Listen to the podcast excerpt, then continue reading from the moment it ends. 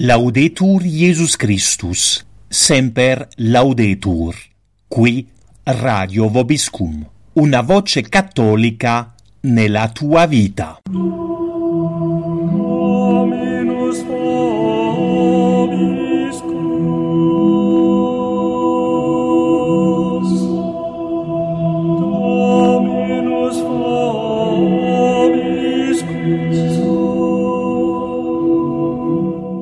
Carissimi ascoltatori di Radio Vobiscum, riprendiamo dopo un- una lunga pausa le catechesi della domenica.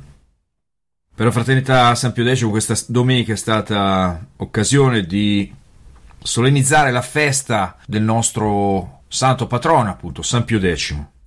Leggiamo dunque il Vangelo di San Giovanni. In quel tempo Gesù disse a Simon Pietro, Simone di Giovanni, mi ami più di questi? Pietro gli dice, Sì, Signore, tu lo sai che io ti amo. Gli dice Gesù, Pasci i miei agnelli. Gli dice ancora una seconda volta, Simone di Giovanni, mi ami? Pietro risponde, Sì, Signore, tu lo sai che io ti amo. Gesù gli dice, Pasci le mie pecorelle. Gesù dice per la terza volta, Simone di Giovanni, mi ami? Pietro si rattristò perché Gesù gli aveva detto la terza volta, mi ami, e gli disse, Signore, tu sai tutto, tu conosci che ti amo. E Gesù gli disse, Pasci le mie pecorelle. Carissimi ascoltatori di Radio Vobiscum, la scorsa settimana abbiamo festeggiato il 3 settembre la festa di San Pio X e nelle cappelle della fraternità si è anche solennizzata questa festa la domenica, là dove si è potuto e dove si è dovuto. E allora riflettiamo oggi un po' su questa figura di San Pio X, perché San Pio X è stato scelto come patrono della nostra fraternità e eh, in che cosa San Pio X può essere un sostegno oggi, in che cosa la sua azione di Santo Pontefice può essere un sostegno per noi oggi. Beh, Innanzitutto ricordiamoci che San Pio X ha regnato come pontefice solo nove anni, ma che ha compiuto una serie incredibile di riforme, riforme nel vero senso del termine, cioè nel senso di ridare la forma originaria. Infatti San Pio X compì innanzitutto la riforma della musica sacra, riformò anche gli studi biblici, istituendo a Roma il Pontificio Istituto Biblico, riformò anche la curia romana, ridiede, rimise in forma specialmente il catechismo. Questa fu già un'azione che San Pio X aveva già intrapreso in quanto vescovo e anche patriarca di Venezia. E poi riformò San Pio X anche il sacramento della Santa Comunione, gli istituì la comunione verso i 6-7 anni e incoraggiò tutti i cristiani che fino allora invece erano piuttosto resti a comunicarsi spesso e li incoraggiò addirittura alla comunione quotidiana. Poi eh, San Pio X intraprese anche un'azione, grandissima azione di riforma dell'azione cattolica, ne diede i principi, ne, diede, ne strutturò praticamente la sua azione. Poi fu chiaramente San Pio X importantissimo anche nella riforma del sacerdozio, istituendo i seminari regionali, invitando con eh, almeno due encicliche i sacerdoti a intraprendere coraggiosamente la propria santificazione. Poi chiaramente ricordiamoci anche il diritto canonico, ancora oggi si parla di codice piano benedettino perché fu infatti San Pio X a incominciare a pensare ad un codice unico che unisse tutte le leggi più importanti della Chiesa. Egli cercò anche di uh, rendere più indipendente la Chiesa abolendo il veto uh, che esisteva ancora nell'impero austro-ungarico, ma forse la più importante battaglia di San Pio X per i nostri giorni è la battaglia che lui ha condotto contro il modernismo e che ne ha ritardato lo sviluppo del modernismo per almeno 50 anni, possiamo dire fino al concilio. Allora, certo, sì, nel nostro ambiente si parla spesso di modernisti, di modernismo, allora magari ci si dice, ah, vedi, il tale è un modernista perché non fa la devozione che piace a me, oppure il tale modernista perché non, fa, non va nei pellegrinaggi che invece piacciono tanto a me, oppure non canta i canti gregoriani che mi piacciono, oppure addirittura magari quello è il modernista, un liberale, perché non vota il partito che invece io voto e che è senz'altro il partito più buono che ci sia al mondo. Oppure magari a volte si sente gente dire ah, tale modernista perché parla con i vescovi, con i papi, eccetera. Il tale modernista, o magari non so perché ride troppo e io sono serio, un cattolico deve essere serio, deve essere lì con la testa, quindi se uno ride troppo è modernista. È liberale. Allora, è davvero questo che definisce il modernista liberale? Non so, il, questo quel canto, questo quel gusto verso questa o quella preghiera, verso quello che ride troppo, oppure un modernista uno che ad esempio si mette a parlare col Papa o con i vescovi o con i preti della Chiesa ufficiale, ah, il tale liberale, oppure si sente delle volte magari dire ah la fraternità Sapio X è infiltrata dei modernisti perché adesso eh, c'è stata la visita di questo quel vescovo, questo quel cardinale. Allora ci sono delle foto su internet che questo cardinale o quel vescovo sono amici con dei massoni, eccetera, eccetera. È davvero questo il modernista? E beh, se noi leggiamo l'enciclica Pascendi Dominici Gregis, e se vogliamo anche un po' sintetizzare da che cosa si conosce un modernista o come si conosce il modernismo, ebbene No, non basta cantare quello che a me non piace per essere modernisti o non basta non votare il partito che voto io per essere modernisti, né basta andare a parlare col Papa o rispondere agli inviti del Papa per essere modernista. Allora, cos'è il modernista? Il modernista si riconosce, innanzitutto, dice San Pio X nella sua enciclica, dall'atto di fede, o meglio, dalla sua concezione, dalla concezione che il modernista ha della fede. Lì si gioca tutto e questo interessa anche i cosiddetti tradizionalisti. Può darsi che noi andiamo a cantare qui e là il gregoriano, andiamo sempre alla messa antica, però può anche darsi che siamo influenzati da una concezione modernista della fede. Sì, perché bisogna comunque rendersi conto che noi abitiamo in un certo tipo di società e chi più, chi meno, siamo tutti influenzati da questo tipo di società. E allora è importante sapere che cos'è la fede per il cattolico e per il modernista. Allora magari mi si dirà no, non è possibile, io vado alle cappelle, non so, della fraternità, oppure no, io sono addirittura sedacantista, non ho niente a che fare con la Chiesa moderna e quindi non posso essere un modernista perché è da vent'anni che vado nella stessa chiesa, nello stesso... Beh, se noi guardiamo la definizione della fede del modernista secondo San Pio X potremmo avere delle sorprese. Infatti cos'è la fede o cos'è l'atto di fede per il modernista?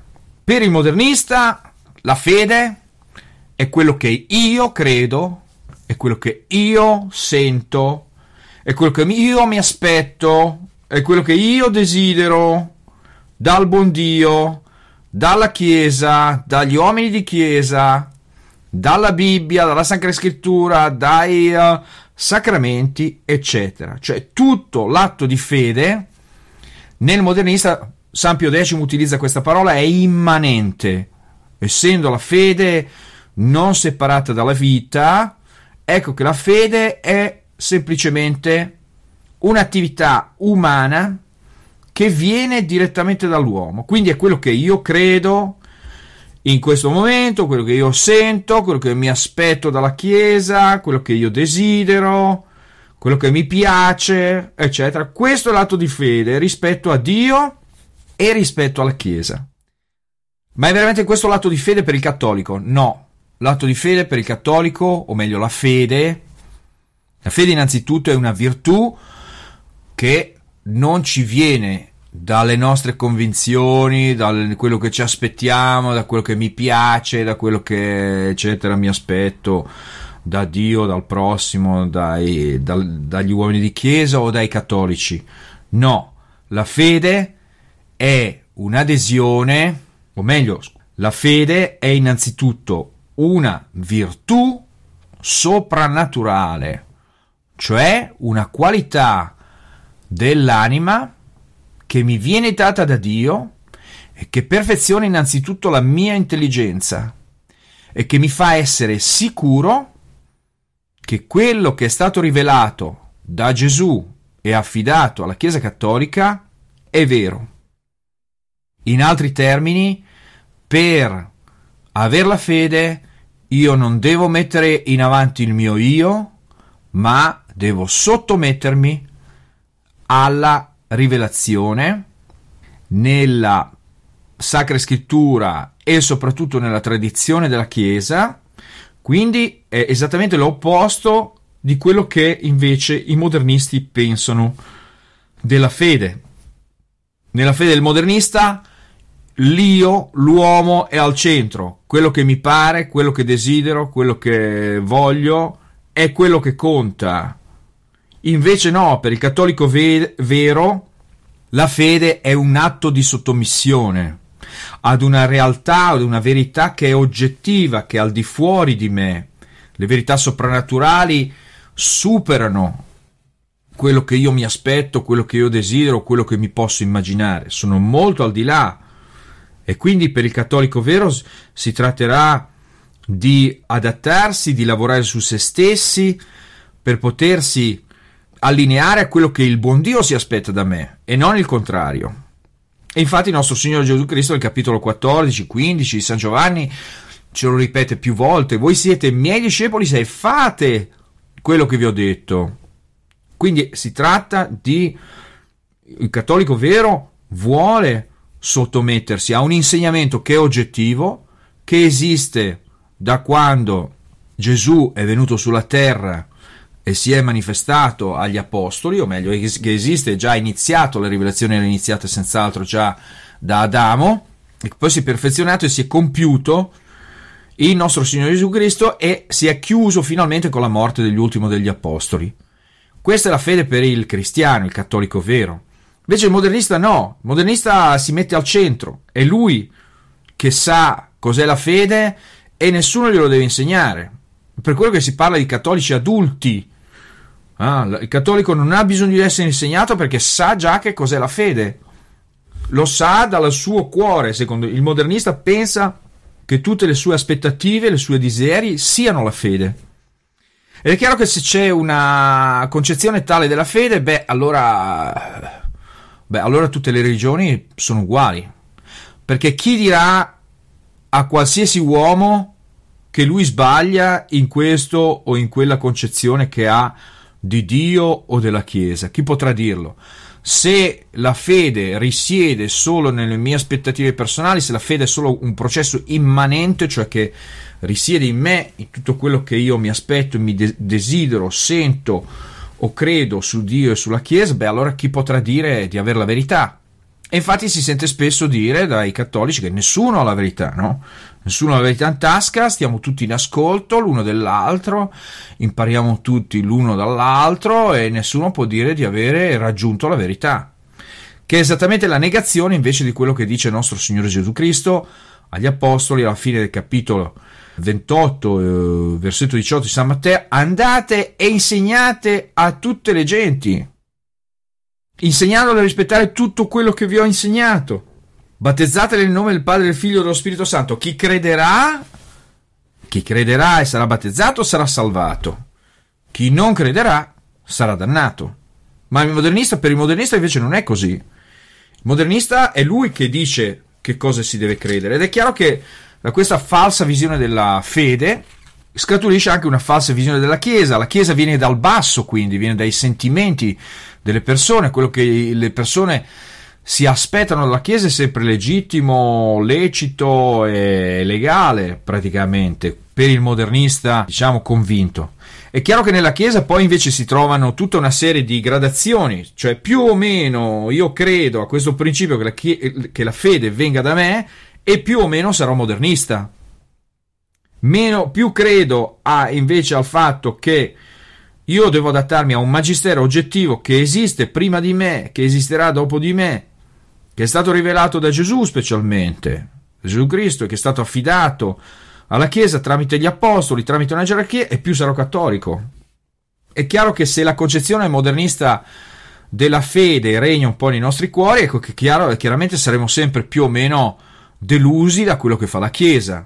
Non è stupefacente quindi che il modernista abbia un'altra concezione della Sacra Scrittura. Per lui la Sacra Scrittura non è un dato oggettivo, non ci sono veramente quattro evangelisti, ad esempio, che hanno scritto il Vangelo. No, c'è un gruppo di uh, cristiani che nei primi secoli ha interpretato secondo i suoi gusti, secondo la sua coscienza o addirittura a volte secondo il suo subconscio, ha interpretato la figura di Cristo, ma quello che io trovo nei Vangeli non è lo, il Cristo storico. Non si può parlare di Cristo storico per il modernista, no? Il Cristo storico è sepolto, sepolto sotto la coscienza dei primi cristiani che in qualche centinaio di anni, 100, 200, 300 anni, hanno elaborato quello che oggi chiamiamo noi i Vangeli di San Matteo, di San Marco, San Giovanni e San Luca.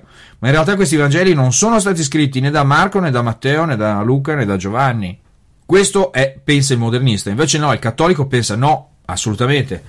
Eh, Marco, Matteo, Luca, Giovanni sono eh, coloro che hanno scritto veramente, anzi nell'ordine, Matteo, Marco, Luca e Giovanni sono, hanno veramente scritto i Vangeli, i quattro Vangeli, ognuno in un periodo ben determinato, determinabile anche storicamente con uh, le ricerche che sono state fatte poi dall'archeologia bli- biblica.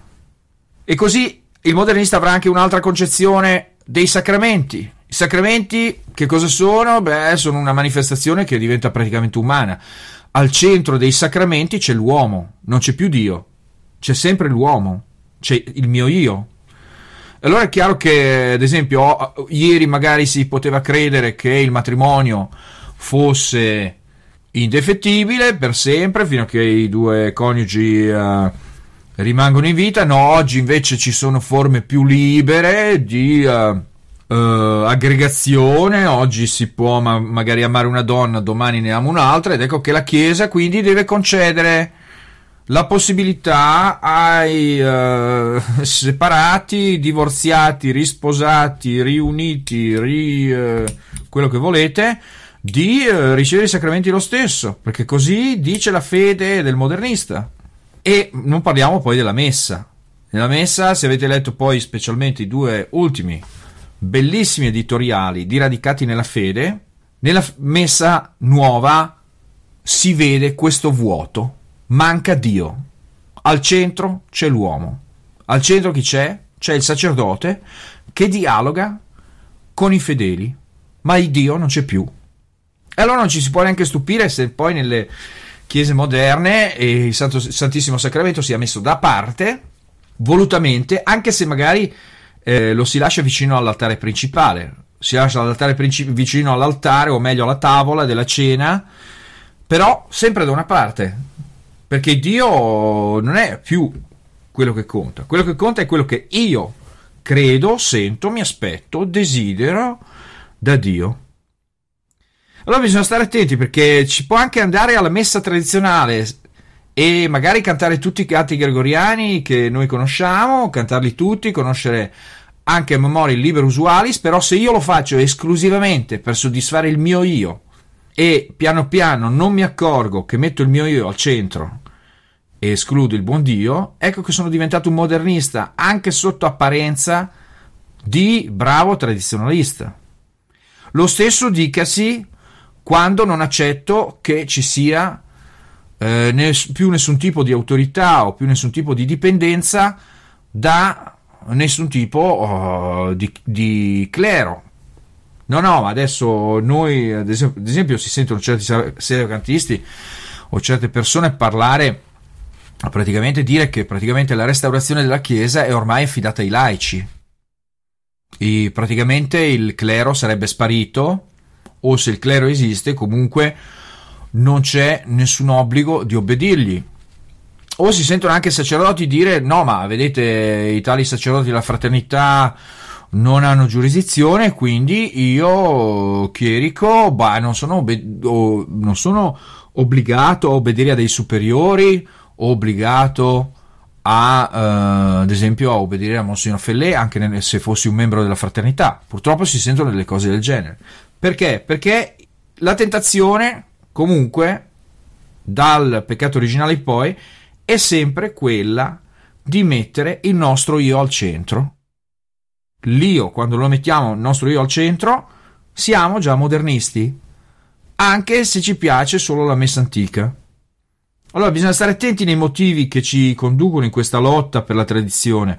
Lo sto facendo per amore del buon Dio, lo sto facendo perché eh, so di essere bisognoso dell'aiuto dei sacramenti, perché sono bisognoso dell'aiuto della Chiesa che comunque esiste ancora, oppure sto cercando solo di imporre il mio io, magari in un'altra maniera, magari sotto copertura di bravo tradizionalista ortodosso. Dobbiamo anche noi farci questo esame di coscienza.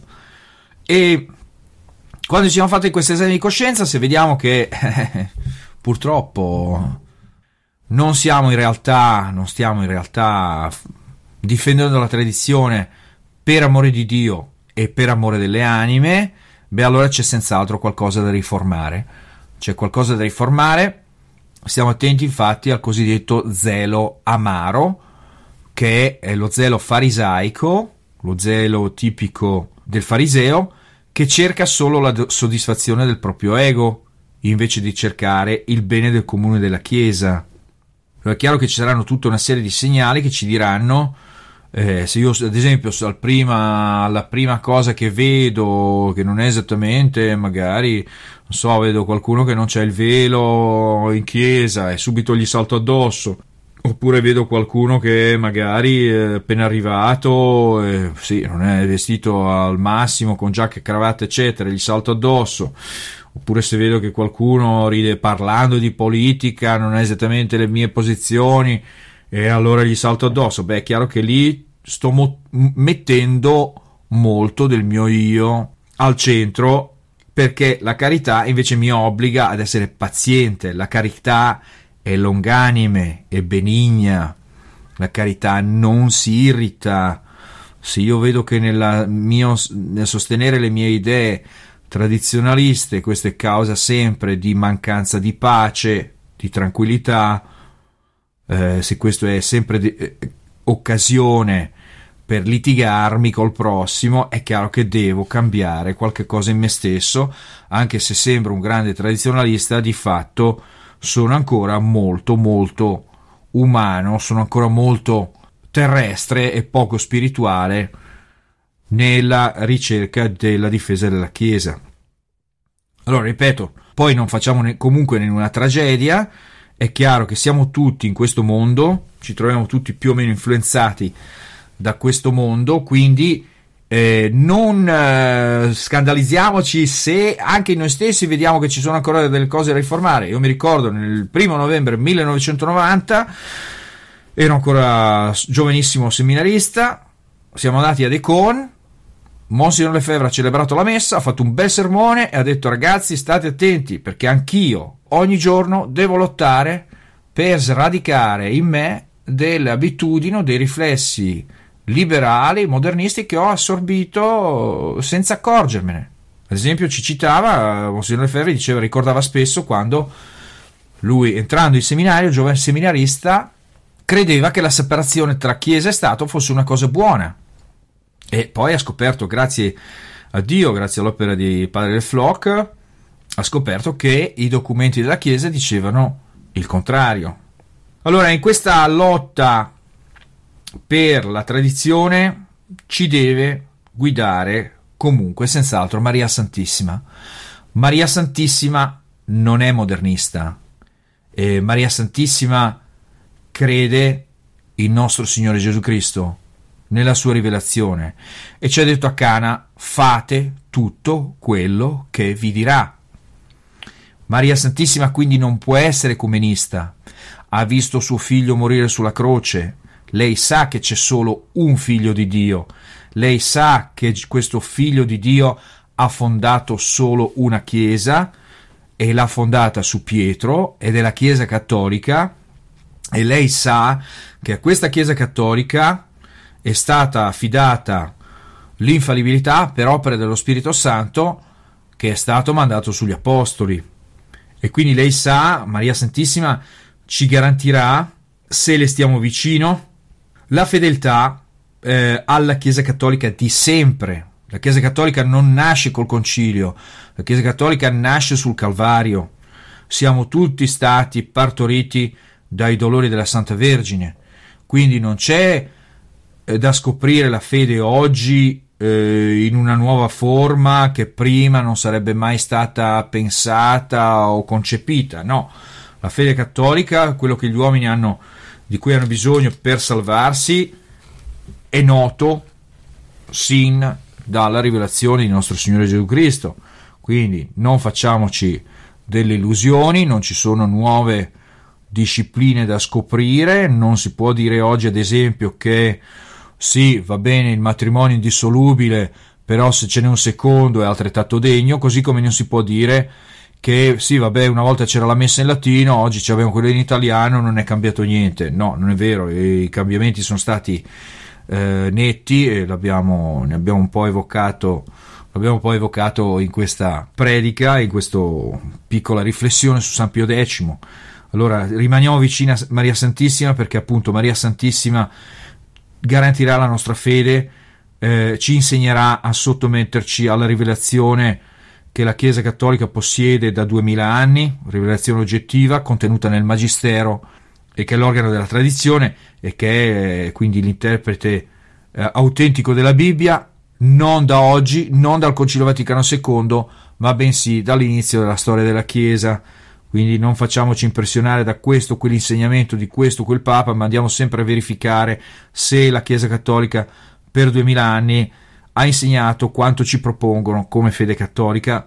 Allora Maria Santissima saprà districarci nel caos eh, che purtroppo regna all'interno della Chiesa Cattolica e anche tra le fila purtroppo di certi chierici che invece vogliono cambiare questa rivelazione, che vorrebbero oggi che non fosse più peccato, addirittura fosse premiato quello che invece il nostro Signore Gesù Cristo da tempo ha condannato. Nel nome del Padre, del Figlio e dello Spirito Santo, così sia. Sia lodato Gesù Cristo.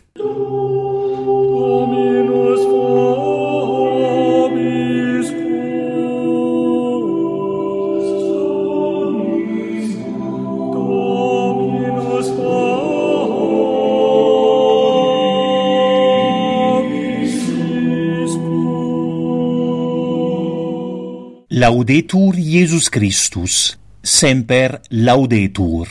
Qui radio vobiscum, una voce cattolica nella tua vita.